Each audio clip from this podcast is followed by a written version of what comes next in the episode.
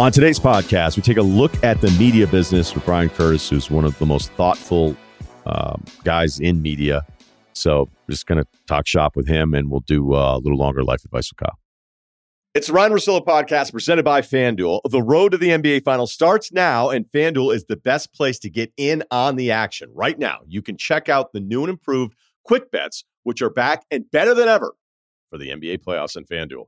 Find what you're looking for faster and easier with more props right at your fingertips. You can check out live bets like three-minute markets and exclusive live bets like quarter player props, player assist combos, and more. So download the app today and bet with FanDuel, official partner of the N B A. The Ringer is committed to responsible gaming, so please visit r g dash help dot com to learn more about the resources and helplines available, and listen to the end of the episode for additional details. Must be twenty-one and older, eighteen plus in D C, and present in select states. Gambling problem? Call one eight hundred gambler or visit r g dash help dot com.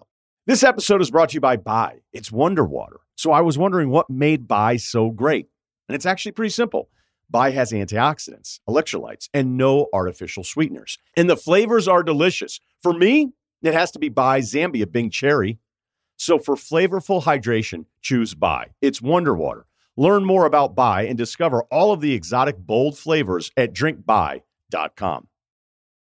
He is the best asker of questions I think we have in the business right now. His name is Bryan Curtis from The Ringer. Uh, he covers really a lot of things, but his Press Box podcast is terrific on media. So I just want to hang out with him for a bit. What's going on? Let's hang, man. How are you? I'm good. That's that's not one of your stronger questions, but no, I appreciate it. You set me up and then I just flopped immediately. Okay. Uh, What's up? I, yeah, I love your fascination with this this world. So I felt like this was a bit more evergreen with it. Uh, I wanted to start with the Super Bowl, even though it's now in the past from the time we've taped this to when it's actually going to air, uh, because it wasn't just about the broadcast, right? It isn't just about the broadcast. It's this world of these moving pieces, the Troy and Joe Buck moved to E S P N. It's E S P N going, okay, we finally need to figure it out for their own motivations to get a Super Bowl. And then Fox is like, what are we going to do? Then they announced this massive contract for Brady. The numbers have gone out of control. I was even bringing it up based on the Romo Nantz stuff. And Nantz is sitting there going, I guess I'm just not going to ask for more money publicly, which I thought was sort of funny. He's like, I'm just bad at it. They know I never want to leave C B S, so you're all right.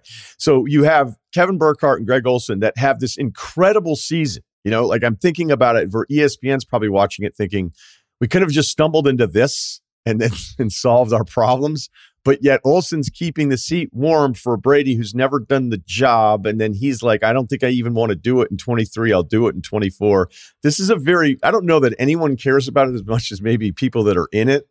But we're in a very weird transitional time, and I wonder how it'll be remembered. Can I back up one transition with you to twenty twenty when sure. Tony Romo is having this crazy free agency? And Monday Night Football is looking at Tony Romo, goes, there's a way to solve our problem that we've had for years and years. We're going to hire him. Tony Romo winds up getting, we know, seventeen million dollars from C B S. Somebody at Fox told me in that moment, this is not retroactive. They said, there's one lesson for us here, which is, we need to have a number two guy who's really good so we don't get ransomed by our number one guy like C B S did. That was the lesson inside the building. And if you look back at this, the next thing Fox does is let Charles Davis, who was number two, go to C B S, and they hire Greg Olsen as their broadcasting insurance policy. And it worked, right? Greg Olsen turned out to be really, really good. Then Fox did a weird thing and went and gave Tom Brady thirty-seven million dollars. So, you know, whether that was how that worked out is is is up to debate. But I thought what was so fascinating about this is this is exactly what they wanted to happen. They wanted Olsen to come in, get some reps on the number two squad, and be there so that if Troy said, I need more money, they could be like, okay, this guy. That to me is the first key step in this whole process. Okay, um, I, I already love where this is going, okay? Because you're being told we need Olsen so we can always have a two in case we lose our one. They have a two who's likely going to be very capable as a one, and it's like, now let's go hire the one who's totally never done it before. Now, I'm going to tell you what an executive at E S P N told me one time. Um, again, over the years, later on, I was lucky enough despite whatever my own frustrations were, is I'd be like, why are we doing this? Like, what's going on here? And I'd get an executive, you know, Skipper used to pull me aside. We'd have our meetings once every eight months. And he was, he was very, you know, revealing, and he was open and honest with me about a lot of stuff. Uh, there was a different executive where I remember he was telling me a story about trying to hire Kevin Garnett. And I was like, okay, are, are you sure? Like, are you sure it's going to be like, do you know it's going to work? He said, well, the problem is, he goes, we have so many of these athletes that are big names now from this generation that have banked so much money that guess what they don't want to do? They don't want to be doing highlights till two a.m. They don't want to be doing afternoons in Bristol, you know, recapping some stuff. Maybe if they have bigger picture goals, but like a lot of people just do it to do something else. And they're not thinking like the Nate Burleson path of like five moves ahead, right? Which is very clear what he was doing. And so you have guys that have a ton of money in the bank. They have a status where like, I don't want to do all this shit. So it's why, you know, Jason Witten out of nowhere has Monday Night Football, right? And he's going to get paid a big number. Because I remember when I was asking about Garnett, I was like, how did that work out? It was like, look, he immediately told us, like, I'm not doing weekends. We're like, okay. Like, and I'm not doing this. I was like, okay. Mm. And then I need this much money. And it was like, okay. Like, I know. And then I would think, and I'd said to him, I go, why do you even put yourself in that position? Like, you're not even sure if the person's any good or not. And it speaks to the audience gets what we actually want. We don't want the great broadcaster with the lesser name. We want the huge, huge star, even if they're not as good as the lesser name thing. And I think, unfortunately, that's kind of what the Greg Olsen storyline is, is teaching us, is that here's somebody who's completely capable of locking us in. I still don't know how many people change the channel because of the announcers. But yet, you know, whether it was an Emmett Smith who probably wasn't entirely ready to be on T V as much as he was, he wasn't going to not do the featured countdown show, right? He was going to do the big boy seat. He was going to get what he wanted because the audience wants big stars. And yet then when the person is in the job, it's like this cycle of what do you actually want? Do you want someone who's awesome at it? Or you default to kind of just trusting and having huge names out there, which is, I think, what programmers ultimately always do, because that's what the audience always wants. I saw Emmett on Radio Row and was remembering the E S P N years. Oh, yeah. When Emmett was a talking head, that was that was fun. Um, I think you're absolutely right. But I also understand this from the programming perspective. Don't you want to hire the really big names and figure it out? Like, if the question is, do we want to see if Tom Brady can be a good broadcaster? Shouldn't shouldn't we know? Shouldn't we give it a whirl? Maybe it turns out like Joe Montana did in the eighties, where everybody's like, nope, not the guy, not the next John Madden. But, you know, look, I'm I'm with you. I'm I'm as a, somebody who does this job, I'm like, I want the best broadcast. Doesn't matter if it's a tight end or if it's a quarterback who won seven Super Bowls. But I also understand that this is showbiz and it's the entertainment business. And Tom Brady, as an announcer, there's I want to see if he's good at this job and what he's like calling big games on Sunday afternoons. I still think there's more on this, so I'm going to stay with it. Um, it's got to be incredibly frustrating, obviously, to the the lesser resumeed player, right? It's like, wait, I'm I'm doing this job. I'm I'm awesome at it, and yet you already have a replacement for me. Um, it's. It's a bit of a gamble, but like I'm even thinking like back to the Musburger days towards the end at E S P N. When he greeted you on Saturday night for a college football game, it felt like a huge deal. Yes. And even Musburger admitted he had lost his fastball a bit. He's like, I'm not, you know, I'm only doing last names or whatever. So even if there were little mistakes where he wasn't peak him or crisp, and you can't expect somebody to be at the peak as long as he was doing it, but it felt like a bigger deal. And I wondered even if in the Super Bowl there were moments where it was like, wait, am I am I thinking this isn't Joe Buck and Troy because they're not as good? Or is it just a very simple thing of like, well, it's Joe Buck and Troy Aikman. So it these guys are awesome. Like they're and they are, right?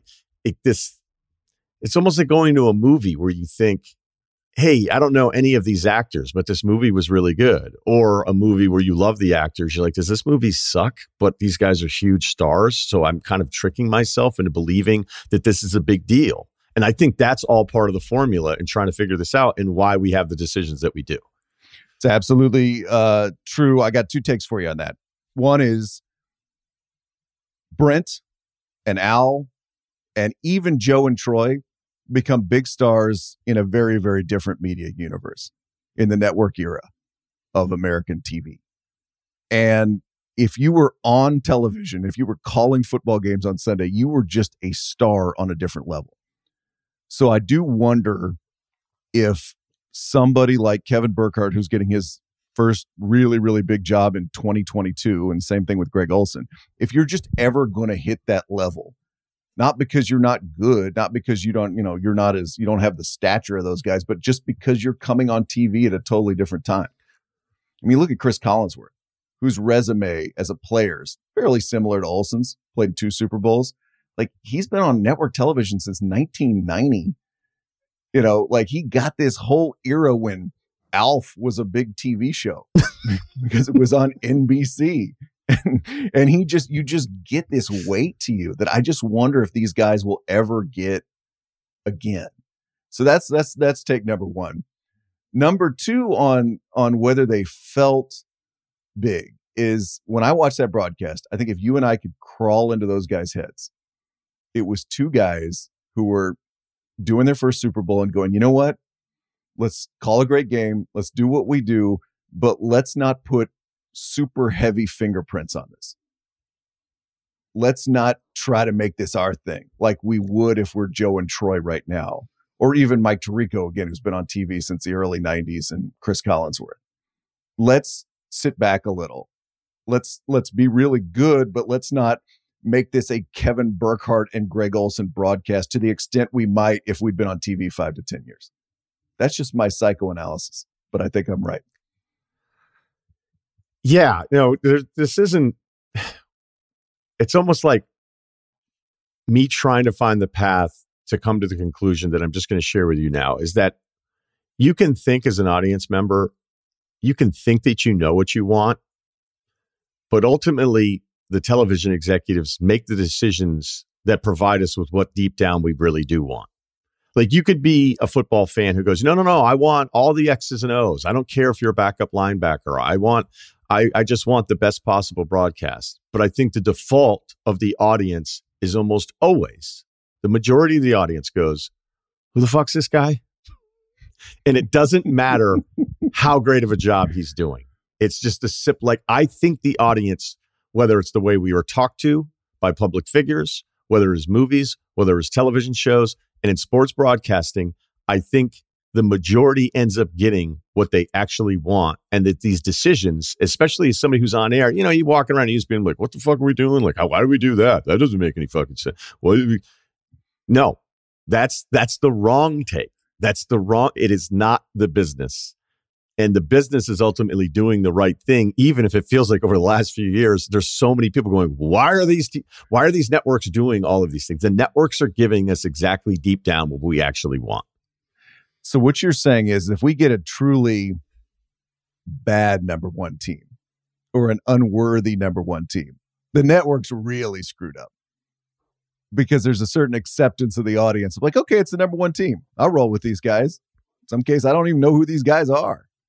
So if it's something that just feels really, really wrong, then somebody actually did screw up deeply at the network level. That would be the way we label it. Like, I've brought this analogy up too many times, but it's Carl Anthony Towns, Kristaps Porzingis. There are teams that thought Porzingis was just as talented as Towns. It's like, if you draft Porzingis and you're wrong, you get fired. If you draft Towns one and you're wrong, it's like, well, whatever. He was a guy from Kentucky and he was huge and he could shoot. Um, if you're going to be wrong at the highest level, don't try to be different, which is why, you know, I would watch, like, I, I, not to beat up on Emmett Smith here. Emmett Smith was only taking the highest profile gig. I also felt like there are times E S P N had so many, and this is me trying to be fair to E S P N, is that I'd ask sometimes, like, what's going on with this? And they'd be like, you know, we kind of just throw them in head first and see if they can swim. There was very little coaching, I felt like. But there was also way more people. When you think about the actual number of former athletes and non-athletes of all the people that are on air at an E S P N, that number is so massive in comparison to the networks where, you know, they have these retreats once a year and it's like a really like family style deal. Like they can invite it, like everybody's there because it's such a smaller number. So I think there can be more coaching. I think there's more attention to the specific talent. Um, where at E S P N, it's kind of like, if you drowned, you drowned and we'll just replace you in two years. And when I thought about like Emmett and, you know, I thought Jerry Rice actually got better later on. Um, you know, I felt bad for Witten, but I mean, we had him on this podcast years ago and that was like a depressing episode because he was just like, you know, this ended up kind of really sucking, you know, it, it didn't work out. Um, but what are you like, what are you going to say to Emmett Smith? Hey, we're going to have you do, we're, we're going to have you do like wraps. We're going to get you warm, you know, for a year. We're going to have you do some, some Sunbelt games. Mm-hmm. You know, like, he's just like, no, I'm going to count my money in golf and I'll see you guys on Sunday. I'm not doing any of those other things. I think the coaching part is really underrated in this. And I think Fox is really good at coaching people up. The fact that Charles Davis is the number two guy on C B S, that Fox's number one announcers are the number one guys on E S P N. That Fox now has two new number one announcers, and everybody's like, well, those guys are really good. Um, Kevin Burkhardt, who'd never done national stuff, and Olsen, who was straight off the playing field. Yeah, and then Joe Davis on the baseball side replacing Buck. That guy's like a pro. I mean, he's phenomenal, you know? So there's like a talent spotting part of that, but there's also a thing of like, what if we can turn somebody into a really good announcer? What if we get guys who are toolsy, to use the baseball prospect word, but we can kind of coach him up. And to me, that's the interesting lesson from Olsen here. Is it, you know, that Olsen should go and replace Collinsworth in a few years at N B C because everybody wants to turn every announcing story into a Woj bomb? Maybe. Okay. But is the other story that there are just more of these guys out there than we think there are? And you can find them. And you can turn him into number one announcer. Everybody's like talking about, what's Greg Olsen going to do with his future? Well, that, I guess that's interesting. You know who's going to retire in two years? Aaron Rodgers. You think he has any interest in being an announcer? I do. I do. I do. Well, he, he, he really any- wanted that Jeopardy gig. He, he, he practiced. He did. You know, you think he wants to give his opinion about football on T V for lots of money? Yeah, I do. So I just think there's a bigger universe of these dudes. And if you have the right producers, the right infrastructure, the family thing you're talking about, maybe it can happen. Okay, you hit on something else I want to follow up. Do you think there are actually a large number of people out there that can do this? Or maybe the question is this. Um, maybe I'm answering it, so I apologize. But maybe it's that, yeah, there's a lot of people that can do it. There's very few people that can do it at that elite level. And that's why everybody's freaked out the last couple of years. I think there's more than five is what I would say. I think we treated it in the last couple of years like there are five people that can do this job. Hey, here's seventeen million dollars, man. We got to hold, we got to hold on to you. We we need you so badly. We can't grow our own talent. Whereas I bet there's at least ten to fifteen people that could step in with, you know, some or minimal coaching and do a really good job. Absolutely. Does any of this matter? To the viewers? Hell no. Yeah. You know what was the most important thing about that Super Bowl? You know, I could nerd out about, you know, Olsen coming back on a replay and explaining an R P O, or explaining short motion of Travis Kelce on that first Eagles drive or the first uh, Chiefs drive. You know what was important? It was a close game. That's what mattered to Fox. That's why that number was so huge. You had a game with big stars and it was really close. That's what matters at the end of the day. So I guess to follow us then, why, why, why go through all of this? Why? I'm happy everybody's making all the money that they're making. By the way, there's not a there's not a moment where I, there's people I may not even like on the air, and I'll be like, great, keep driving the prices up. Okay, but think about what we're saying. This this musical chairs. They do they have enough depth? They're giving Brady all that. They're doing all these things, and all of us would say, and anybody was like, do you even really care? Maybe it's a bit like officiating where you notice it when it's bothering you or it becomes something on social media, but it hasn't, it doesn't actually impact the decision of what you're going to consume ever. I would say a couple of things to that. One is the guys who produce these games want them to be really good. Like, their whole thing is not, hey, we're just going to roll out generic pro football product today and everybody's going to watch it because it's pro football. Like, they want it to be really good. So, of course, they want the best guys. And if the price of the best guys is seventeen million dollars, then, of course, they want the networks to pay them. No, that's that's part of it. Um, there's a certain face of the network aspect to it, to t- go back to how network television has changed. When you and I were growing up, there was an entertainment division, and there was a news division, and there was a sports division. Sports was often number three of those. And there were people in all three of those that were huge faces of the network. Entertainment and network T V is does not exist, basically. Uh, news barely exists. And sports is the big thing. So I think what some of these dudes are surfing off of is, I'm the face of the network now. I'm this, I'm, I'm it, right? If you're watching C B S or N B C live, it's because of the thing that I am calling.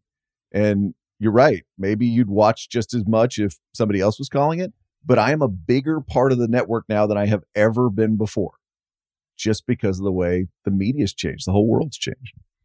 It does feel like it's, you know, here's the poster. Here's Joe and Troy at an upfront. Here's Tom Brady shaking hands a couple events a year.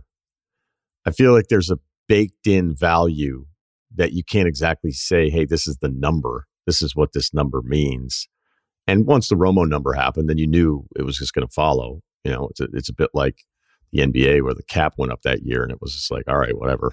Like, whatever the new number is, this is the new number.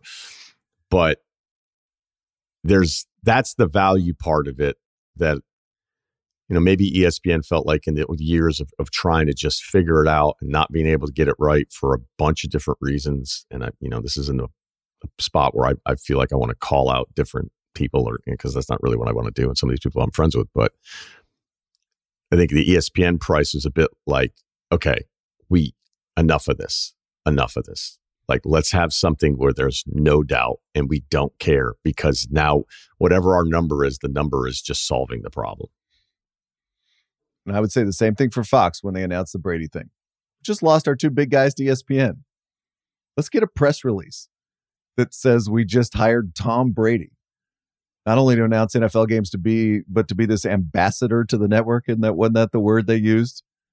Who was going to be like Mister Fox. I was just imagining him like ripping off the head on the Masked Singer every week. Can we get Tom Brady back again? Just one more time. That's it's ab- it's absolutely a poster. It's a press release. It's, you know, we th- this is what we mean as a network now in this changing world. Yeah, and you could also say if the rights fees keep going up and up and up, then everything associated with it goes up and up. And um, you know, money. Maybe this is too much about money. I don't care. But, you know, like, I worry about so many former colleagues and, and people that I was really close with when I look at the live rights numbers, which will, you know, I don't know when that bubble is going to happen. I don't know if it is, you know, maybe, maybe there's some tapering off at some point, but it's, it's not, it doesn't feel like it's anytime soon. And with the expense, it, it feels a bit like the investment for the on-air part is that we've got our small group of heavy hitters, because we have so many more expenses, which again, they're raising their own, you know, the price of their own product, which is airtime. But then it maybe cuts out this middle class. You know, I know nobody's going to cry over the SportsCenter anchor making less or, or whatever, but you know, there was this lane of jobs that was always there that was a really good life. And if you were one of the special ones, you could then, you know, maybe become like a guy, right? Really become a, a franchise person. And now that franchise person feels like being associated to the biggest live rights package, being one of the handful of biggest opinion people in the country, and then kind of filler everywhere else, which is not the way it was not that long ago. No, both on E S P N and network T V back in the day. Jack Arute was a big star. I mean, we we were making big stars out of everybody. You could be the pit guy at the Indy race and you'd be kind of a big star. I've and I've wondered that question too. It's like, where is this money coming from? If live rights go up like this, if your talent for N F L, your biggest games go up like this, it's going to come from somewhere. It's not like networks, oh, we're just going to pay everybody else the same amount of money. And you're right. Middle class gets squeezed. Those are the those people who really good, had a really nice job for a long time. That's the job that sort of goes away or gets really, really reduced in price. Yeah, it's still a good job. It's still a good life. But the ceiling, I don't think, is there for you the way it was easily ten years ago. I would argue less than ten years ago. Mm-hmm. Yeah. Um, and that E S P N, you know, that's part of like daily programming is just different than it was ten years ago. So you're right. You're going to pay Joe and Troy. You're going to pay Stephen A. You're going to pay S V P. And then you're going to have this whole group of people that still would have existed at E S P N at different stages. And they're just not, it's just not going to be the same. No, and it was already happening. And I'm not even saying that it's wrong. It's just a pivot. It's, you know, there's plenty of industries. It's like, I remember how valuable this person was, you know? And it's like, okay, like you have a, you have a stockbroker, you know, you have somebody you're checking in, in with all the time, not to say that stockbrokers aren't, but you get the point. Like that was something when kids were going to college, when I was graduating, being like, I want to be a stockbroker. It's like, oh, wow, that, that sounds interesting. Can be around money. Uh, Jack Arute, quick anecdote. When I was bartending, trying to get, just talking out loud, trying to, trying to be somebody who was like, yeah, I think I want to get into sports. I think I want to do this. We had a regular. It was like, you know, Jack Arute's my cousin. and you're so, and you're so desperate for any kind of like, you're trying to break into the business. Like, oh, really? I'd love to pick his brain. He's like, yeah, yeah, yeah. Never happened. Can you bring him in here? Yeah. But I'll never forget Jack Arute. Not that I would have, but there was there was this like glimmer of hope I had that night when I'm serving this guy beers. He's like, oh, you want to get into sports? You know, Jack Arute's my cousin. I was like, okay. Look out world. I love that you had a Jack Arute nugget. There you go. So I love uh, this show. I can go anywhere and you've got a nugget.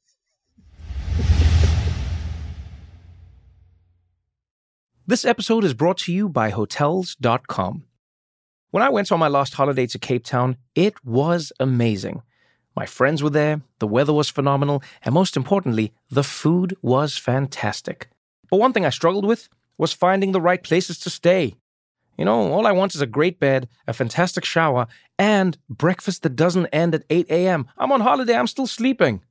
I also like ease, and the Hotels dot com app easily helps me to find a perfect hotel for every trip.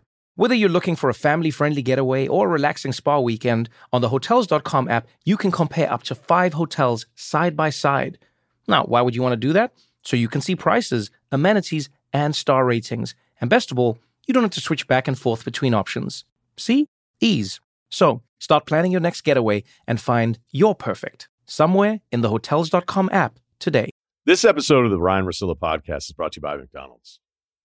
McDonald's French fries changed my life. They taught me to want. They taught me the taste of anticipation.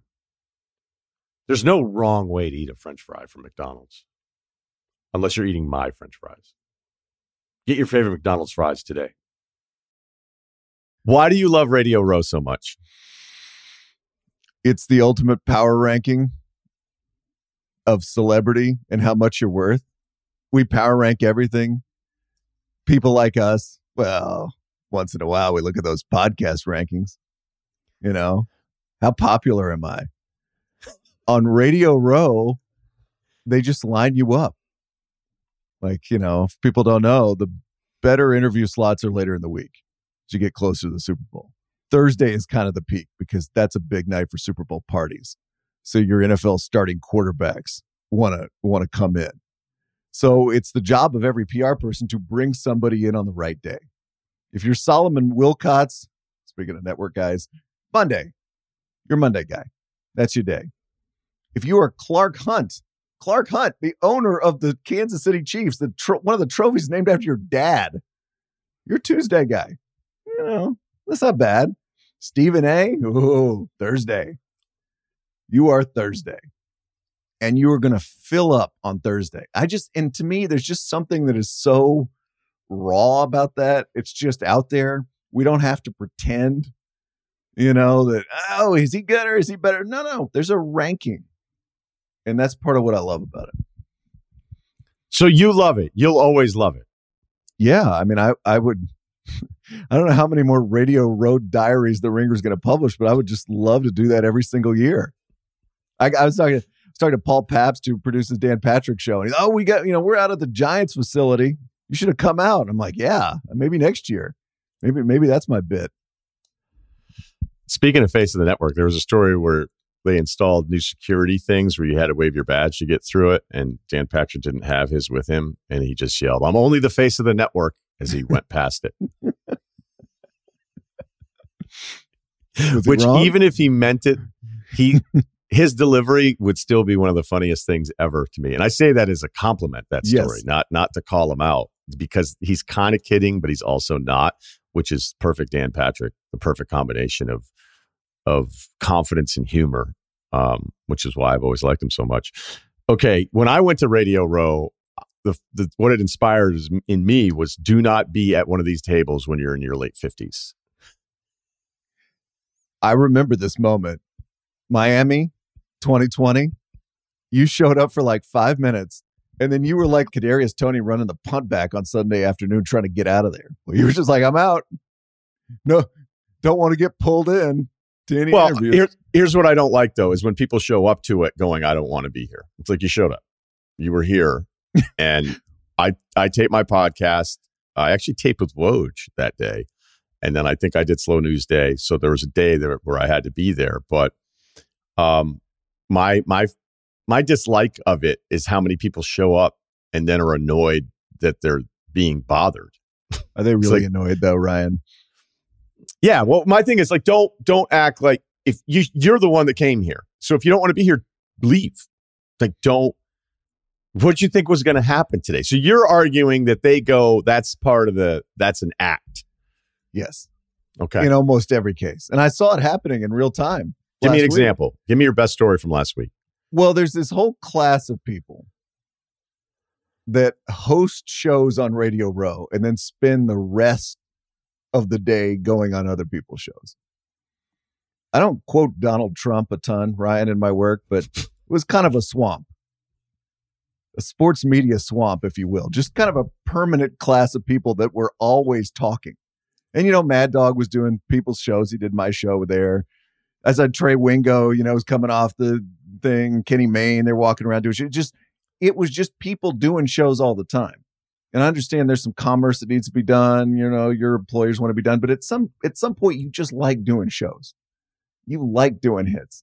And the whole idea, if you're kind of the mid-level network guy and you're wandering around and you're turning people down for interviews, how many times that happened in your life? What a great day. I didn't even think about that. Like, I'm going to go there and turn some shit down. Massive ego boost. I'm just, I'm totally booked. I'm sorry. I just got to go. I'm sorry, you know, nerdy football podcast. I just don't have ten minutes.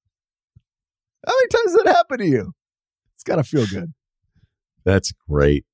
I didn't even, I didn't even think of that. Like, hi. Yeah. We got Randy Scott. He's here with Legos.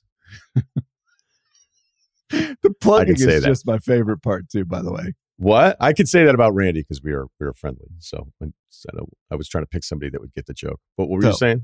Yeah, tell me what you're doing with Legos. That's the question. And the, you could just hear the radio host die like halfway through that question. You know, give me give me Super Bowl memories. Let's talk about the matchup, and then just halfway through, just dead. What are you doing with Legos? Ugh, gotta ask. I'll tell you right now, and I like Jay Glazer. We, we were neighbors for a while. Really good neighbor. Invited me over a few times. But when you book Glazer, be ready, because you're only doing what he wants. He is the most... He is the run game of Radio Row, like early Cowboys. We'll, we'll prop Emmett Smith back up. Like, we booked him, then he brought somebody else, and then he was only talking about the thing that he was talking about. We like we tried to get a couple football questions in. Nope, not doing it. And Cannell and I, like, we got our asses kicked for eight minutes. Just at, and, and Jay got up and was like, all right, man, good seeing you. And then Danny and I looked at each I was like, I don't, what just happened? We're like, we were on we were on Jay Glazer time is what just happened, which I respect. I think back on that and be like, you know, he just showed up. We had Tebow once show up with a sleeveless thing, and he was eating avocados just out of a bowl the whole time. And he was like, I'm here on about avocado. It's like, all right, do you think you're going to play quarterback again this year, though? He's like, man, do you know how many protein, how many grams of protein it's just in one avocado? And then, you know, of course, there's somebody behind him from avocado, and you're like, fucking hey. So that was, I think that was the last show I ever did was, was sixteen or seventeen with Cannell. The beginning of seventeen, I think is what it would have been. And then uh, I did Radio Row in Miami. And then obviously everything's kind of messed up since. But yeah, I mean, for me, now with the trade deadline before the Super Bowl these last two years, good luck. I, you know, this thing is, you're dropping like the busiest forty-eight hours of my year right before the Super Bowl. So I, when I was in Arizona, I didn't do anything. I was going to ask you this. Do we think it's a good idea for the N B A to drop trade deadline into Super Bowl week? No, I understand why they did it. You know, they've been very accommodating to the players here, uh, especially considering everything that's gone on the last couple of years. But part of that was, you know, starting it earlier, having more gaps in between, the less back-to-backs. I mean, the N B A's done everything you could ask for them. They give them a spring break around All-Star break. And then part of that led to, depending on where you were in the game thing, you know, your your season calendar versus the real calendar, they moved it up. I don't like it. I'm being selfish about it. I think there was some c- conversation about like, oh, the N B A must love this, having all these headlines and dominating it. And these shows that are live from Arizona have to talk about the N B A trade deadline because Durant just got traded. I think all of that is the most worthless bullshit ever. These these fake chips that people stack up where it's like, oh, they got them talking about it. You know, I just yeah. don't know. Like, if there, is there a check involved? If there's no money involved, I don't really know where the value. I think it's all make-believe ego stuff that doesn't even really matter. I would rather it be a couple weeks after. I don't like it. I think you could live on your own. You actually wouldn't be caught in some of the Super Bowl stuff with it. I totally get why they did it. I'm not passionate about it one way or the other, and obviously I'm selfishly motivated by the overlap. So I, I love sports radio segment Scoreboard. Yeah, I bet Roger Goodell and those one hundred thirteen million viewers you're about to have, they were they were pissed that we did a Durant segment. uh, sure. So we're on the same page with this. Like, people, smart people say it all the time, and I'm like, well, it doesn't, it doesn't fucking mean anything. It's like the old Ravel stuff of like Butler getting to the Final Four is one hundred eighty million dollars in awareness revenue. Like, okay, well, can I take like ninety million? Can, like, where's where's my check? It doesn't mean anything. It's it's all bullshit. And so, uh, when like the first time I heard somebody say like, you know, bad news being released late on a Monday, or you know, excuse me, late on a Friday, then something else worse happens on Saturday, right? So something transactional happens that a team doesn't want to have to deal with. They release it on Friday, then something even worse happens on Saturday, and then the guy comes up to you and goes, you know, I tell you who's real happy is the is the thing on Friday about what happened on Saturday. The first couple times I thought that was actually interesting, I thought, but now I don't. Like, yeah, man, this is this is what it's how it gets done. So I, whatever small little ego victory lap the N B A could have for having a bunch of Durant segments on shows that would have only been doing the Super Bowl. Okay, I guess I get your point. I just don't feel like it's a real equitable thing. Not at all. Can I tell you my best uh, Radio Row experience? Please.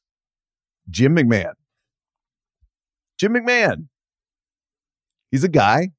He was a Wednesday guy. But here's the thing. Jim McMahon is not watching football these days. And he did six and a half hours of Radio Row. Okay. So let's let's think of the Russillo interview here. We do eighty-five Bears. We do Super Bowl Shuffle.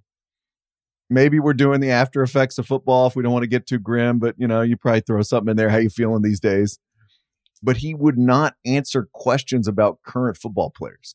Like, a Chicago reporter came up to him and was like, what do you think of Justin Fields? Like, I have no opinion. I got nothing.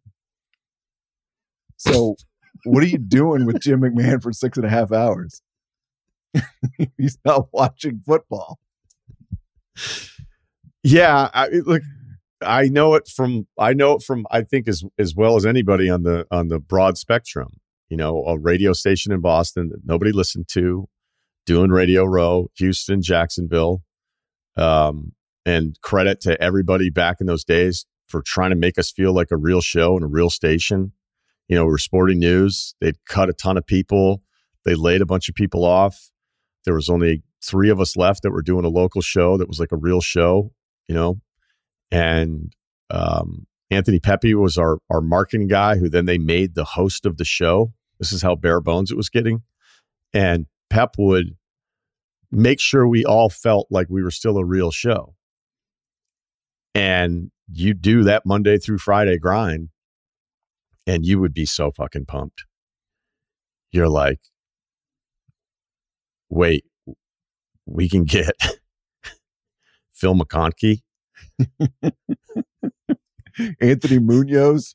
Oh, uh, Anthony Munoz is a, is an all-timer. And then, yeah, and then you're on South Beach. You know, s- six years later, I'm on South Beach with Van Pelt at the E S P N stage.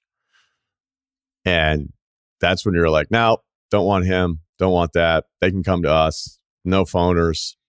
Doesn't matter. And now, look, now I think Zoom and, and podcasting has changed, has changed a lot of it. Uh, without it, maybe, you know, maybe I would be, you know, setting up a desk and, and having a stage and making all sorts of demands and saying, I need this, and I, I need this kind of presence or whatever. I don't know. I just kind of like doing my thing, but um, I I love how much you love it. All right. So let's, let's go back then. You had Chris Mad Dog Russo. You had Mike Felger on, which is a really kind of personal thing to me because I grew up listening to Mike and the Mad Dog, even though I was a huge Boston fan, because I just liked that show better than the E E I show. I worked with Mike Felger. I actually tested with him to be his permanent co-host at the first E S P N affiliate in Boston, which was very short-lived. And then he ended up over um, at the F M station and now has the number one show in the city. So listening to you talk to those, why would why was it that those two were so interesting for an entire episode of the Press Box? Russo kind of speaks for himself just because he's been around so long. He's kind of the mayor of Radio Row. And I just love asking him about the mechanics of sports radio. You know, what's what's the worst month? What do you, what are you doing the week after the Super Bowl, Chris? And after the interview, he gets up and goes, Brian, you always want to learn about the radio. That is the reason I talk to talk to this guy. Is he wants to learn about the radio. Just just just the guy I want to talk to. Felger to me, and you'll you'll be even better on this uh, than I could ever be. It's just the approach he takes to Boston sports radio, like. You know, if you hear it, to hear him tell it, it's all about like, I talk about what happened last night in this very, very particular way.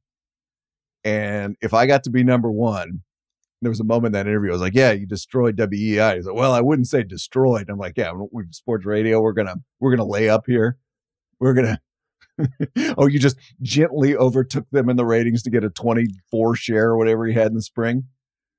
Um, It's the approach and this whole idea of here's how we talk about sports, um, which is something you do all the time, which is something I do all the time on different topics.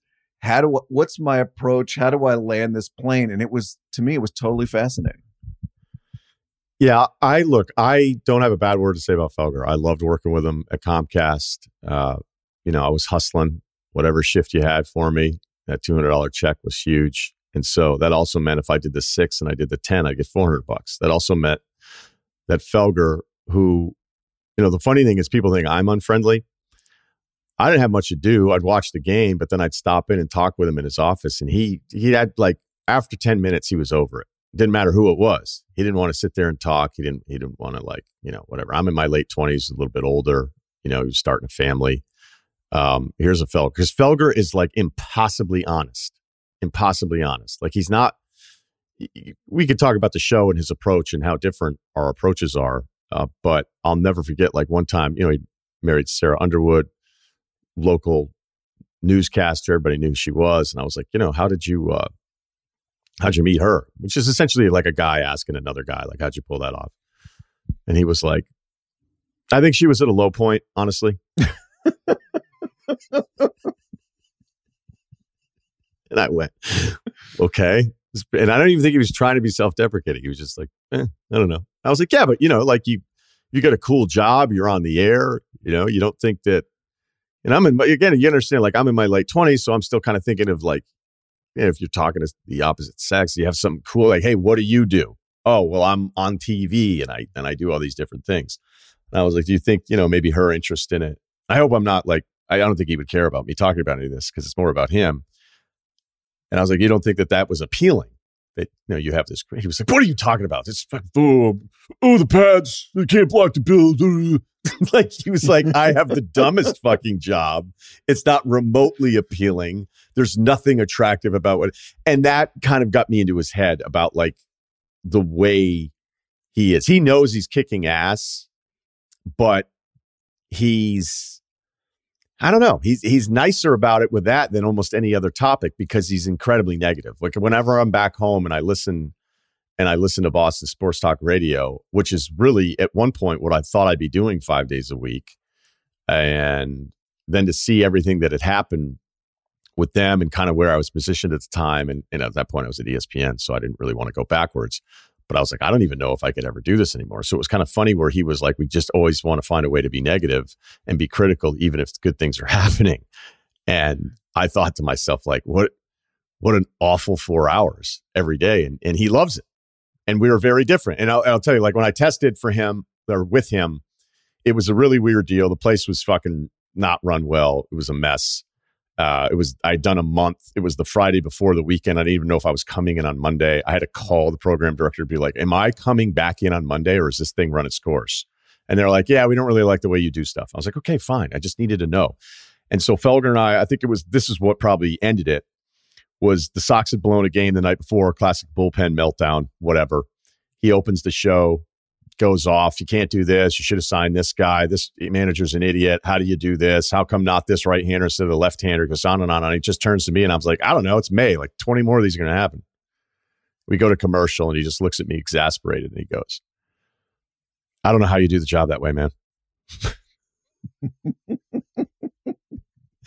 I go, I, I can't do it any other way than how I honestly feel about it. Like, yeah, the bullpen let him down, but there's other stuff we don't really know. He goes, how do we, how do you do it? How do you do six months going, that doesn't mean anything? He's like, how do you do six months your way? He's like, yeah, I can't. He's like, you, nobody does it that way. You can't do it that way. You can only do it this way. And that was the end of our partnership. But I do love the guy, and I think he's awesome at his job. I just wouldn't want to do it that way. And every he wouldn't want to do it my way, right? No, and every second for him, right, has to be invested with something, with edge, with meaning.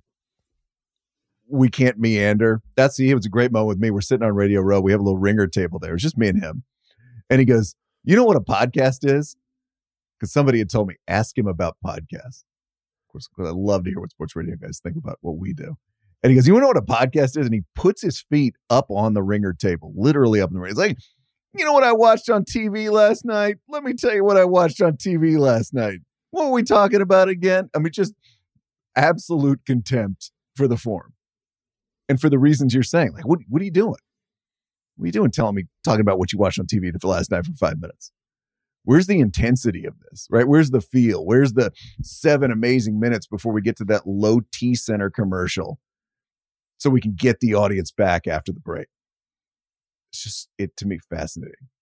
Part of the reason I love Radio Row. I, I love those kind of interviews where you're just like, wow, okay. Interesting. Yeah. Look, as as a much longer term radio guy, I don't feel like I'm being defensive of podcasts because I get it. But when I'm in the car and it's like, oh, you're taking calls for four hours today? Really? That was the idea. Right. Like, hey, Felga, I think, you know, Peyton Pritchett, you know, he should be starting over Smart. He's a better shooter. You know, I think he's a better fucking leader, you know, whatever. Oh, okay. Like the number of calls that I've ever heard in any city on where I've gone, the, wh- what's the percentage of calls where I was like, you know what? Good point. I hadn't thought of that. So that to me at this stage, like I would never, but I can look. Felger hating podcasts is the least surprising thing ever. So to branch this back out, you know, so this doesn't become too much about, you know, the, the Boston part of it is, do you think there's such a hard and fast pivot to podcasting that we've lost the appreciation for live radio? No, no nobody on Radio Row would let us forget the appreciation for live radio. You know, looking around, oh, it's Jim Rome. Hey, what's he doing over there? You know, it's a, kind of a Disneyland quality to Radio Row, which by the way I love too. There's Mad Dog, there's Romy, you know, there's there's Doug Gottlieb pulling a roller suitcase. Wow, what is this? I'm right in the middle of everybody right here. Um, and I think there are lessons that inform it. Right, calls in twenty twenty-three, it would kill me. It kills me when I listen to radio and hear that stuff. Uh, sports updates every five minutes kills me when I listen. You know, but then I think me as a mere podcaster when I talk to those guys. they're they're always have something interesting to say because they figured this out, right, in a different medium. And it's like, whether it's urgency, whether it's the way you talk about things, whether it's coming in and making sure that everything you do has a purpose rather than just sort of wandering into a segment and be like, this is about Patrick Mahomes. No, no, no. What is it about Patrick Mahomes that you're going to say? I mean, to me, that when I need to reappreciate sports radio, which is a medium I grew up with, I love it.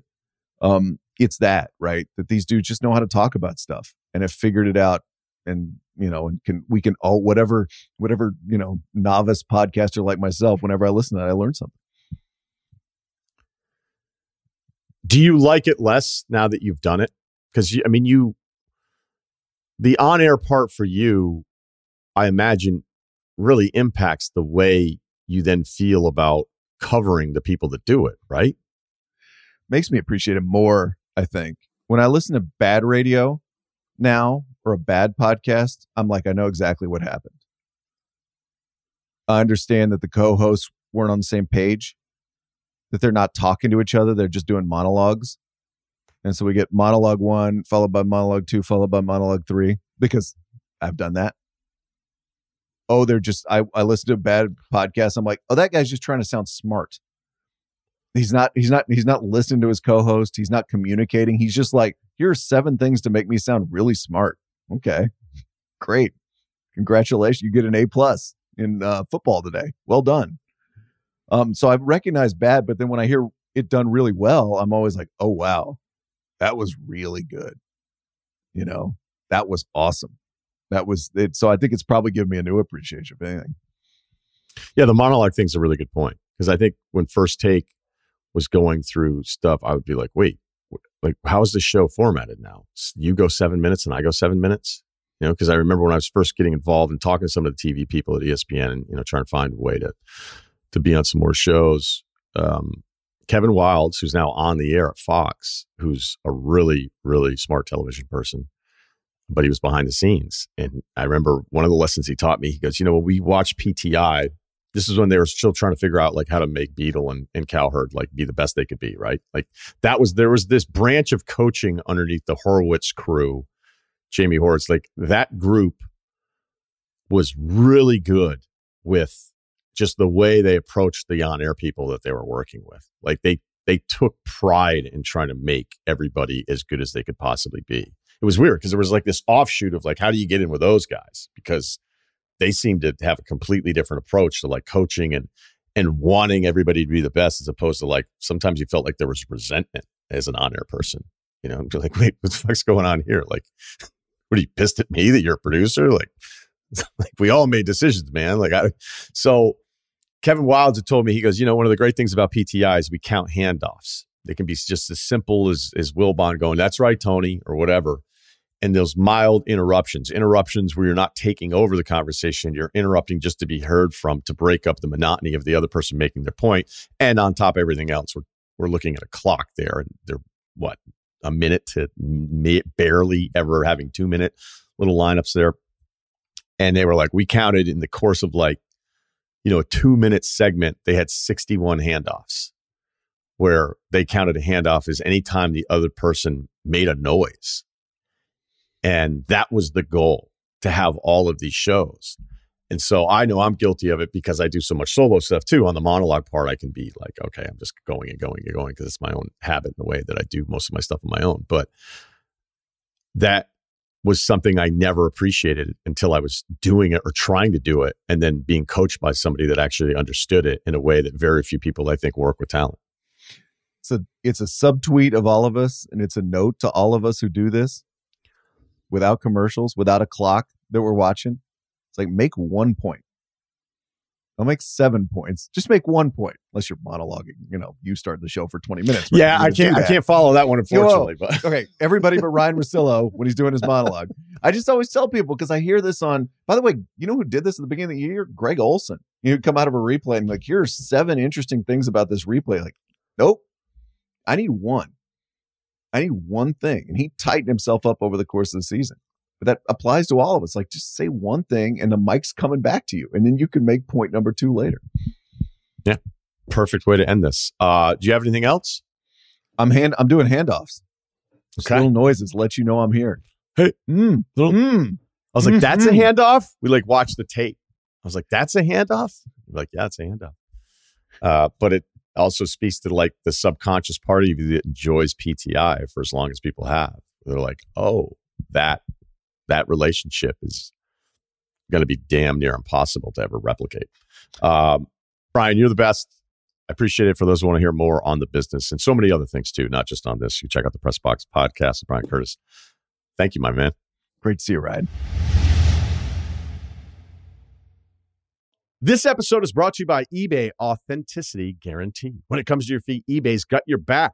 When you see the blue check mark that says Authenticity Guarantee, that means real experts are checking your sneakers, every stitch down to the sole. They'll even smell them, because nothing says fresh like the scent of real kicks. So kick back and relax. From the drop to your doorstep, eBay doesn't play games with your sneaker game. Ensure your next purchase is the real deal with eBay Authenticity Guarantee. Visit ebay dot com for terms. This episode is brought to you by Bai. It's Wonder Water. So I was wondering what made Bai so great. And it's actually pretty simple. Bai has antioxidants, electrolytes, and no artificial sweeteners. And the flavors are delicious. For me, it has to be Bai Zambia Bing Cherry. So for flavorful hydration, choose Bai. It's Wonder Water. Learn more about Bai and discover all of the exotic, bold flavors at drink bai dot com. You want details? Bai. I drive a Ferrari three fifty-five Cabriolet. What's up? I have a ridiculous house in the South Fork. I have every toy you can possibly imagine. And best of all, kids, I am liquid. So now you know what's possible. Let me tell you what's required. Life advice, life advice, r r at gmail dot com. Okay, we have one um, that's a little dated, but it still applies. A Valentine's Day caper, five eleven, one seventy-five, former college soccer player with a body match. Trying to finally put some meat in my bones via, via Jeremy Scott Fitness. Great workouts, fully endorse. Uh, look, we're huge Jeremy Scott Fitness fans here. Um, we've already talked about him, and it actually got a little awkward, so we're going to keep it moving. I live in a major U S city, and about a month ago, I went online to get a reservation for me and my girlfriend's favorite restaurant. No, not crazy expensive, but awesome place and hard to get in. When I booked the reservation, I wasn't thinking about Valentine's Day specifically, rather just trying to get a date on the books for a nice dinner in a few uh, few weeks out. Wow, this guy's a real planner. Wasn't that a you. Tuesday? Yeah, whatever. You, you, a few weeks out on a Tuesday? Okay. I don't know, dude. Valentine's Day? Brutal. Yeah, it's, it's, it's the fourteenth, and it's a Tuesday, so you just had no idea. My this, one of my favorite nights of Tuesday. Art, one of my all-time favorite nights of R ten was the best. All right. Coincidentally, uh, the last day they were accepting reservations for online happened to be Valentine's. Uh, me and the old lady never do anything fun for the holiday, so I figured it'd be as good an excuse as any to go out to a nice dinner. I booked the reservation and off we go. About a week later, I get a text from the restaurant giving a heads up that for Valentine's Day, the restaurant would be doing a price fix menu for eighty-five dollars per person. I figured that's about what we'd spend on the dinner anyway, so I didn't think twice about it. Fast forward to the night of, dinner's great, and when the bill comes, the person who I believe to be the owner, or at least the manager of the restaurant, brings the check. He tells us that the dinner was prepaid online. We only owe the balance of the corkage fee for the wine that we bought. I hadn't remembered prepaying, but having made the reservation four plus weeks ago, I didn't think twice about it. We paid the small fee and went home. So this is where the whole planning thing comes in. He's four weeks out being like, you knew deep down right then and there you didn't pay for that dinner, by the way. Right. But you're thinking, okay, maybe there was a chance. That night after checking my credit card statement, it became clear I never was charged for the prepaid dinner fee. I think what may have happened is that there was some sort of glitch in the system between making the reservation bet- before they had declared the Valentine's price fix menu, sure, and that somehow we were not forced to put a card down. Clearly, the dilemma I face is, do I call the restaurant and inform them of the mistake and offer to pay, or I take the freebie, chalk it up to a W, col- uh, chalk it up to a W in the column, being fully ready to accept the next time I take an L, whenever that may come my way. I can't think of a better crew to give a ruling. All right, nobody, nobody would pay for that dinner. Like we could yeah, sit here you, you and tipped, talk about right? You tipped it out, so that that that karma's there, right? Yeah, of course you tip, but there's there's no way. Like we could get into it and say, hey, it's a small business, potentially, hey, restaurants. Like, yeah, okay, nobody would nobody would call them back after being told it was free. Uh, zero is a low number; it's not much higher than zero. People that would then say, I'm going to do. So I don't, I don't think you, even though, you know, I think everybody wants to put all these things in the same bucket, going back to the Chipotle sauce dilemma, which by the way, the last Chipotle I went to, they did have the little plastic ramekins for you to go hot sauce to go if you wanted to. I don't know if it was the podcast that's changing the world, but sometimes we like to think it is. In this one, this is a different category of things altogether. I don't think you need to feel bad about this. I think it is a W in the column. This I isn't mean, you, even a caper. This is a this is a yeah. small lottery win, guy. This is you're like one in a million. This is a small lottery win. This is not a caper, just so you know. Yeah, I'm trying to think of like what's what's the counter. All right, if you knew the owner of the restaurant, okay, fine, that's different altogether. Uh, yeah, I, I don't I don't know. As everything, we always get follow ups, and people will try to present some argument that we didn't think of. And you know, there are times you're like, oh, I hadn't really thought about that. There's other times it's like, actually, that was addressed.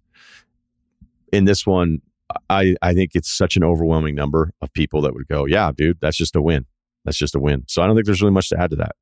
Yeah, me neither. I think I'm okay with all the "you're a bad guy" uh, responses to this, because that's all right. Sometimes you just got to win one, and some people go without winning for a long time. So um, I hope I hope that boosted your spirits, pal. Good luck. Okay, uh, what else do we have here? Uh, wedding deal: thirty-four, six-three, two twenty-eight. In shape, lift five days a week. Wore a Mahomes jersey to the Super Bowl. Brag. I was told I should be in the tunnel warming up, so I'm feeling pretty good off that high. Hey, that's what six three, two thirty will do for you. Good friends of mine got engaged a couple months ago. That's if you're working out at two thirty. Uh, and quickly planned for a destination wedding in Mexico. The bride texted me from my email and physical address to send an invite. A few days later, received an email from her with booking information for the resort and the date of the wedding, November fourth. After repeated texts from her about rooms booking up in their block, I decided to go ahead and book my room. I, early days, I didn't even know what they were talking about. I'm like, room block? What? Book now? There's a good chance I didn't even show up to it. What? I think there's a red roof somewhere around there. I might I might just take my chances. You're calling the groom like a week out, being like, dude, hotels, it's kind of dicey. You didn't get on the block? What? What? Yeah, we had a block. It's a special rate. Oh, Daniel's opening up? Yeah, six months ago, dickhead. I was so confused by any of the organized adult stuff. All right. So anyway, he books the room for two people through the wedding planner. I recently started dating somebody, and early results say it could turn into something, but I'm trying not to get ahead of my skis. As such, I left the information of the second person in my room blank for the time being, figuring no big deal. I'll tell them later once it gets closer to the wedding. When you R S V P.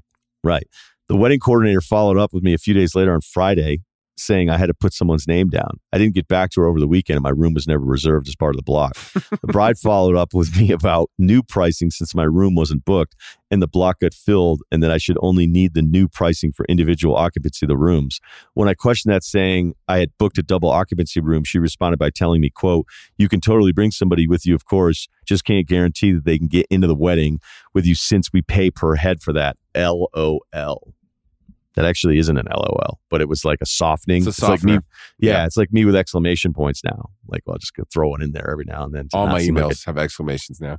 Yeah, it just presents you as like, I just feel like all my text responses forever would just be like, is this guy a dick? And I, sometimes the simple answer would be yes, but I don't know. I just have like, have a good weekend without a without with, with a period, without an exclamation. That almost seems like a diss to me now. If it's just like have a good weekend, period. I don't yes. know. I pretty, I pretty much need that exclamation point. Just be like, what the fuck is this guy trying to say to me? Yeah, because when you just answer stuff sometimes, and then it'll be like, oh, that, and it'll be like, oh, I guess I came out bad over text. What, a complete sentence that answered right. the question? Right. Yeah. Great, great. Real. See you later. What a, oh, shit. What a social what reject this guy is. He he responded efficiently. You know, I've been throwing in soft haws now for like a year, but I've noticed. Uh, yeah. I don't know. I just feel like I had to adapt to everybody else. They don't live in the same city as me uh, for at least the last two years, and I didn't. They didn't ask if I was seeing anyone, um, or not to know I wouldn't need a plus one. I know weddings are expensive and space may be limited, but am I wrong to think this is a bit odd to not get a plus one to a destination wedding? Bringing someone and them not being able to eat dinner or drink with us at the wedding seems insane to me. This is an all-inclusive resort for the record. Is there any way to push back nicely without offending them? I wanted to go to the wedding to be there for a couple who doesn't love, uh, because who doesn't love a few days in Mexico? Should I offer to pay for my plus one's portion? Can't cost too much more than two, three hundred bucks. Uh, and it would be worth that to avoid awkwardly watching all my couple friends make out in the pool the whole weekend. Yeah, this seems kind of weird. I, you know, the, the plus one thing for dudes, I mean, obviously I have more experience being a dude. Um, Then the other side, I imagine it's the same for females as well. But Uh, yeah, a couple times at the weddings. Like I just, you know, I wouldn't. I, you know, it depends on kind of where you're at. Like if you're dating somebody, you'd bring them, right? It was pretty much, it would have been weird for you to go to the wedding without that person. I think there was one wedding when I was dating somebody, I was like, yeah, I don't think you want to come to this one. She was like, yeah, cool, no problem. Um, but there was other times I brought her to everything. And then there was a solo stretch of weddings. And then I think there was one time I just was hanging out with somebody. And then I asked my buddy, I was like, hey, is it a plus one? He's like, well, are you serious about this person? I was like, no. He's like, yeah, well, then I don't want that person at my wedding. I was like, oh, that's like a you thing? It's not a me. Isn't that like my determinant? Can I be the one that decides whether? Yeah. Well, I'm into her now, but I can't promise you anything. Like, what if we break up? Do I have to mail you a check for two hundred bucks six months from now? So the plus one thing, the cost part of it, I, I kind of like destination weddings. And I also think that destination weddings are a mechanism to weed people out. Uh, and that's definitely the case for some of them. But specific to this one, you may have an out on like, hey, I booked it as a as the two and now I'm a one. So like, what can we do here? I, I would actually follow up and be like, what are my options? I'm dating somebody. What are my options? I know she's planning a wedding. So you kind of want to avoid asking guest related questions to the, the bride in this case, if that's who you're closer to with this. But I, I think a very, not, you know, you might want to massage it a bit here. But I think a direct, normally my rule on this would be like, just leave her alone. Just leave the bride alone. But this is weird. I do think this is kind of weird. Now, again, some would suggest that, hey, the wedding, it's expensive. The head count keeps going on and on and on. Uh, I would I would be willing to just say, if you just ask, be like, okay, so I'm not a plus one, just so I have that clear. And then she has to answer that like specific direct part of it. Then you have your answer. Then the, the second part of this comes down to, like, is the girl you're dating going to be annoyed because other people have restrictions? That shouldn't happen. And if she's annoyed, then maybe she isn't the one on this one. You could fly her down. Is she really, really hot? And she's going to be at a Mexican resort by herself while you're at the hours. Wedding and doing all that stuff. That's probably not going to go fucking awesome for you. So if she's, you know, not distractingly hot but still attractive, maybe you'll get away with it there and be kind of fun. Maybe then she'll mingle over the reception and it's not that big of a deal. Like for you to pull that off, to be like, I want you to come to Mexico, she wants to go to Mexico, but I've got this wedding thing I have to deal with, and for her to ride along with that and the awkwardness of not being at the ceremony, which nobody wants to go to anyway, so she'll probably be fine. Um is she a big drinker? Is there a chance she goes completely off the rails and gets hammered by herself because she's so bored, which can happen? Uh but if she's cool with all of it, it might be like a funny deal. And then the reception just ends up being a free for all and everybody goes to the bars. You're probably going to spend a lot of time with her anyway. Okay. But if you're trying to execute the second part of this, if you get the no to the follow up on the plus one, she has to have, you know, you've got to know the full scouting report on her deal, because this could be an absolute game breaker where you get on the plane and everybody's like, hey, totally get it. You do your thing. I'm just going to relax. I love Mexico. I just started this new book. It's going to be awesome. And then like twenty-four hours later, she's going, I just thought we still like would have more time together and we don't. And like, I kind of like had certain expectations. And then all of a sudden you're like, fucking A. So this sucks. This kind of sucks for you here. I don't think you even did anything wrong. I can't think now, right, Kyle? Like, no, it's a, the, it's a bit of a gray thing. Area though. No, I mean, yeah, you, you, kind of messed up some, you know, some uh, online booking thing, which did uh, right. Well, he kind of no, did. He, but left, he, didn't. He left something blank. It's like you didn't do anything wrong. If you were talk, if you were doing this over the phone with somebody, they would have booked you. But because you left some shit blank in some automated, you know, code system, it right. didn't put you through. Like it's not a normal person. If on the other end of the line would have got this done for you, but it's like a technical mishap. Sure. So yeah, I think there is some explanation you could do, but it's a gray area, right? He said a couple months ago, right? He met this girl and it seems pretty well. And this wedding's a couple months from now. So they might even be coming up on like a year together by the time this wedding happens. But, you know, some people are really, I mean, the one, I mean, my, I went to my first like real wedding as an adult uh, this summer. And that one dude was like telling us who gets a plus one and who doesn't based on like, you know, some, all of us, a lot of us had girlfriends. Some of them had a girlfriend for like eight months. And he was like, that's not even a real girlfriend. She's not coming. And it was, people were like, whoa, you know, I was, I was fine either way. He, you know, he let me bring, uh, bring mine. Cause you know, we're about to get married and stuff, but you know, there were other dudes. There was one, two, a pair of brothers that we're both really good friends with. He wanted to invite one brother and not the other. And I was like, so he was like, some people are really serious about that. I sort of just for my things, I put, I know who's got like plus ones. I know who could bring one and would decide not to. So I just sort of on the, on the addresses of my things that I just sent out my envelopes the other day, by the way. Whew. And uh, I just put like name and guest or just name, and anyone can bring a plus one. I'm just hoping they don't, you know, ruin me by everyone deciding to bring a friend for this wedding. Um, but I think generally like you just, you take care of them in the gift, right? If you're, if there's two people, your gift is twice as much, right? I mean, that's sort of like, that's sort of what you do. So, um, you know, I think, I think a, a good explanation, uh, maybe with the wedding planner might get you like somewhere and be like, hey, listen, this is what happens. And you just explain everything away. Um, maybe, you know, that's a good way to not have to talk to the bride about money. Cause you know, she already sort of did that weird, awkward, like money's making things weird. LOL. You know what I mean? She's already uncomfortable with trying to tell you this, but, uh, you got, you just have to get her attitude on it. Like if she's like, like hard, no, I don't care what you say. I mean, you don't really have much wiggle room here. So I think, you know, it's, it's still kind of unclear where this person is on, on, on your plus one. It's like, you know, a shy person would have just taken this info and been like, oh, sorry, she said no. But I think you do have a follow-up here, and I would maybe try to go through the wedding planner uh, at first. But um, I think you, if you just explain this concisely, um, you might be able to, you might be able to fix this. No, I, would you do it? Would you bring your fiance? Would I bring mine? Yeah, I think I, I think I have to at this point. Okay, but no, I mean, say it was like, sorry, dude, say I'm getting married in Cabo. I probably wouldn't get married there.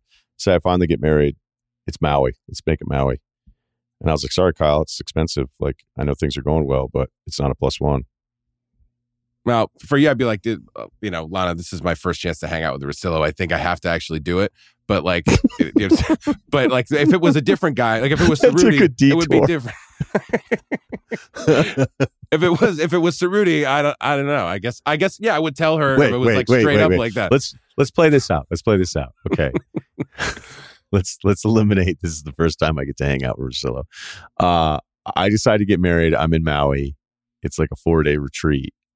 And my wife's, you know, doing well, but she's she's in control. I actually I probably wouldn't marry that person, but whatever. And I'm like, look, dude, I'm sorry. Let's say you've lost your mind. just I've lost any juice I had. I'm just it's gone, squeezed, squeezed dry.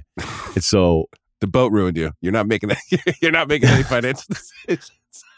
She would be like, if this is going to happen, the first thing you're doing is get rid of that boat. I'd be like, you know, it's not going to be the first thing I get rid of. So let's. If I said to you, this is the, the, the question I'm trying to ask and get an answer to is if it was just non-negotiable, I'm not giving you a plus one. And then you said, well, I still get to go to Maui and the hotels are cheaper because I actually, you know, the booking people worked it out. I'm bringing my fiance. Would, would she be cool with four days in Maui knowing that you're going to have like a wedding day? That it would she be, can't go to. It would be up to her. And I'd be like, you got to be honest. I'm okay if you don't go. Would rather you go. If you're going to be, if this is going to really, you know, boost your anxieties or whatever, whatever it is, um, then, then I'd say don't go. I'd love to have you there. It's not like they're going to shun you for the rest of the three days, but uh, there is going to be that one day at home. Maybe, you know, maybe call your, maybe call your sister and then call your grandma and that'll, that'll eat up like two hours of the day or something. I don't know. I think I, I would definitely give her the option. Uh, but also she's not like somebody new who I don't know how she'd react. I'd be like, hey, if you, if you don't like the fact that you're not important enough to, you know, Russillo, uh, to be in this thing, if, if that will make you weird around this group for the whole time, I think that's totally fine to stay and I'll get you a t-shirt. I sense that you think you would be on the same page. And then once you got there, it might not be the same page. Yeah. I'd actually be so relieved if she was like, no, it's totally fine. Yeah. Yeah. Totally fine. It's a tough move. It's a tough move to pull off. And the reason I bring up the attractiveness is that it's it's very simple. Like I remember one time going to a hotel deal where there was this pool and it was kind of like a scene and it was a well-known thing. So it was like what we were doing. And like I went downstairs to get lunch to the room to like, because I didn't want to eat the pool food. And so I was like, hey, I'm just going to do this. I come Chicken back fingers. thirty I come back thirty minutes later and she's surrounded. It's like a pack of hyenas. Right. And I just go, you know, you get, you know what you're getting, you know, you'd be feel lucky at times that, that somebody that desirable would, would be in a deal with you. Right. But, and I was like, what's going on? She's like, oh, this guy's a, you know, producer. And I was like, yeah, no, I told him, yeah. I'm like, oh, okay. Great. He's a producer. Cool. Like, did you Perfect. exchange emails? I'm like, yeah, we did. And the guy was like, he wanted your email too. Did he? Yeah. Okay. Cool. Nice so cover. I'm just saying like, if it's nice that cover. level, Right. If it's, yeah, I know. It's always great when the guy asks, like, no, I'll get, I'll get I want to get in touch with you too. Like, do you? Do you really? You know, but if you're in Mexico and she's at that level and you're at a wedding and you come back and she's like, hey, I met Don, Don who today? Don Julio. And you're like, I don't think that's his real name. Uh, just be prepared for it. Just be prepared for it. Okay. You want to do one more? Yeah, let's do one more. It's a light show. It's a. Yeah, there was no, there was no open. And I, I didn't know if I had a Clippers Suns open today. I was, I didn't, I just didn't have it. I didn't have anything on Eric Bieniemy. It's like it just uh, some of these other workshopping, bigger picture, non-time sensitive ones. I, I just, I, I wasn't able to hash out and get an ending for them. So here you go. We'll give it, give it another one to you. All right, what's up, guys? Recently graduated from a small liberal arts college in the South. I ran track and cross country. Broke four minutes in a mile. Shout out. Wow. That's cool, dude. That used to be impossible, right? Yeah. Decades ago. Uh, I now spend my days trying to lift weights and put on muscle because that's what every ex-endurance athlete wants, right? Anyway, I graduated from college not knowing what I was going to do in my life. I'd interviewed for different jobs, but nothing really stood out to me. I was just going to do whatever job, do uh, whatever job, I guess. Uh, I interviewed for, was semi-interested in, and got offered, of course. I started working for a big tech company last fall and cannot believe the money I make. It's right awesome. Around one hundred thousand dollars. And honestly, I feel a little guilty. It's not a sales job or anything, so the money is always coming in. It's not a demanding job by any means either. I just feel like there's more I should be doing. I don't know. Do you have any advice on what to do? I don't know exactly what I'm asking, but I know I feel a little guilty having this job. How should I use my money as a twenty-five-year-old with no student loans or debt? I have a girlfriend I'm not ready to pros- propose to yet. What would you do in my situation? Just keep living, paying rent, et cetera. Love the pot. You know what I would do? Not write that fucking email ever. That was. Are fun. You we serious? Had this, we had this like two like two months ago. You were like, you know, nobody. Everyone always like wants more. No, but there's no guy out there who's like, I can't believe what they're paying me, and we just fucking found him. We found him. we just fucking. Maybe that's him. It. Maybe this is the joke. If this is real. Shut up. Yeah, is my advice up. To you.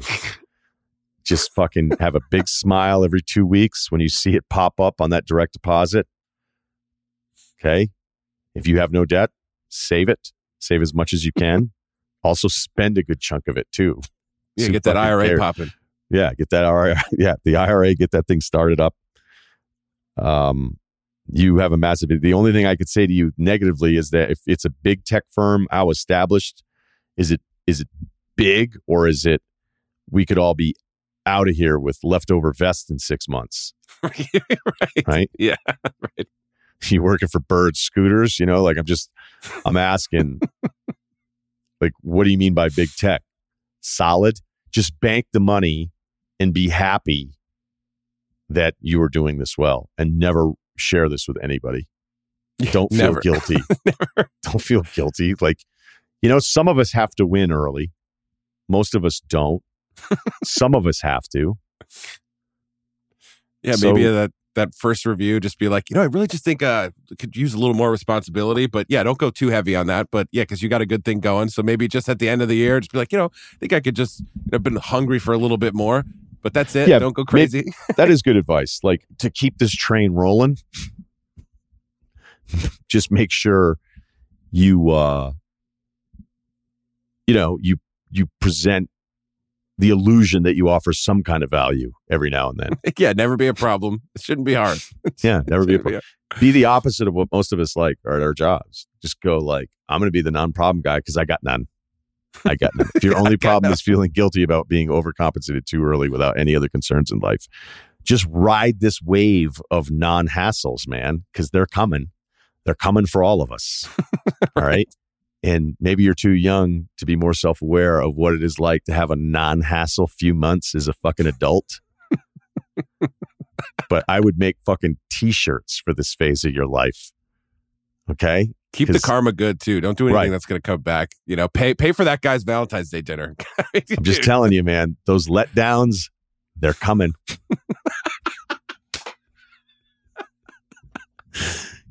En- enjoy this immensely. Agreed. Not much else to add.